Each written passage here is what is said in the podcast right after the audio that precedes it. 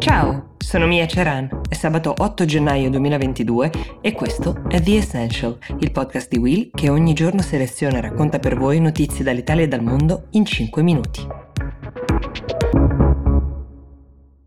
Sulla base delle vostre richieste, la puntata di oggi parlerà di quella famigerata Heartbeat Law, quella passata in Texas che vieta l'aborto a partire dalla sesta settimana circa. Attendevamo di sapere come si sarebbe espressa la Corte Suprema degli Stati Uniti, uh, questa è una richiesta di Marta Mazzarella, poi vi daremo qualche aggiornamento e qualche informazione in più su quel che sta accadendo in Kazakistan, sulla base della richiesta di Martina Lobianco. A coloro che ci chiedono qualche parola sulla figura di Desmond Desmond Tutu, non siete stati attenti durante le vacanze, c'è una puntata con una parte a lui dedicata del 27 dicembre scorso. Ma veniamo a noi. Allora, qualche tempo fa, erano i primi di settembre, vi ho raccontato come nello stato conservatore del Texas, il secondo stato più popoloso degli Stati Uniti, attraverso un cavillo legale era riuscita a passare una legge che vieta l'aborto, anche se la gravidanza è frutto di uno stupro o di un incesto, dal momento in cui è possibile registrare il battito cardiaco del feto. Questo di solito avviene intorno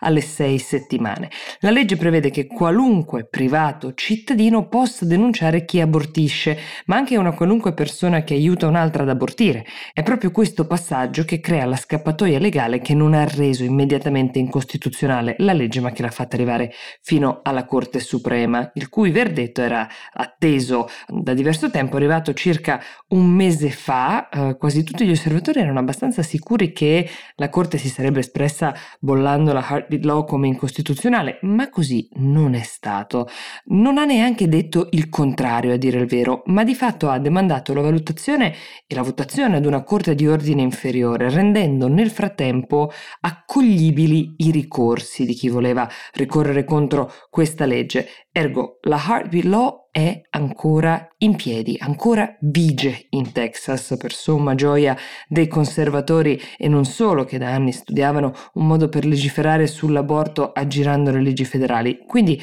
Qual è la situazione ad ora in Texas e nel resto degli Stati Uniti? Intanto molti altri stati stanno cercando di emulare, di copiare il Texas con questo escamotage per rendere illegale l'aborto. Chi desidera abortire in Texas è costretto di fatto ad attraversare il confine andare in un altro stato, un'operazione semplicemente più faticosa e più costosa e quindi discriminatoria perché non accessibile alle fasce più fragili della popolazione, ma che rende abbastanza vano in un certo senso il risultato ostentato dai sostenitori della legge del battito che vantano un calo degli aborti del 50% già nel mese immediatamente successivo all'introduzione della legge. È difficile valutare se questi aborti non ci sono stati o se sono stati fatti in un altro Stato. Di fatto la Corte Suprema non si è espressa in modo definitivo, il che lascia ampio spazio di manovra e anche di speranza a coloro che hanno lavorato in Texas per mettere a punto questa legge. Sono politici, un team di legali e degli attivisti pro-life che in questo momento stanno viaggiando quasi in tour anche in altri stati degli Stati Uniti e in altre città raccogliendo firme per creare simili premesse giuridiche in altri stati, appunto, perché nel grigio dell'indecisione temporanea della Corte Suprema sta il terreno da occupare per cancellare un diritto che sembrava acquisito e garantito. Torno ora a parlarvi del Kazakistan perché le rivolte continuano ma ci sono stati importanti aggiornamenti. Il presidente Tokayev si è giocato la carta dell'aiuto da casa. Gli amici russi sono arrivati con delle truppe definite di pace, questa è la dicitura che hanno scelto di usare. L'obiettivo è quello di mantenere il controllo, anzi è più corretto dire di riprenderlo. L'accesso a internet e l'uso dei cellulari è bloccato nella maggior parte del paese in modo da impedire soprattutto alle figure chiave di queste rivolte di diffondere messaggi, di fare gruppo. Il presidente continua a sostenere che le rivolte siano istigate da paesi esteri, l'accusa sottintesa principalmente agli Stati Uniti, con delle mire sulle risorse energetiche di cui il paese è ricco. Questo non solo per autoscagionarsi dalle responsabilità per le ingiustizie sociali e divari socio-economici che stanno lacerando il paese da tempo e che hanno portato alle rivolte, ma anche per aggirare in un certo senso il trattato collettivo di sicurezza che è stato stipulato tra Kazakistan, Kirghizistan, Tagikistan, Armenia, Bielorussia e Russia,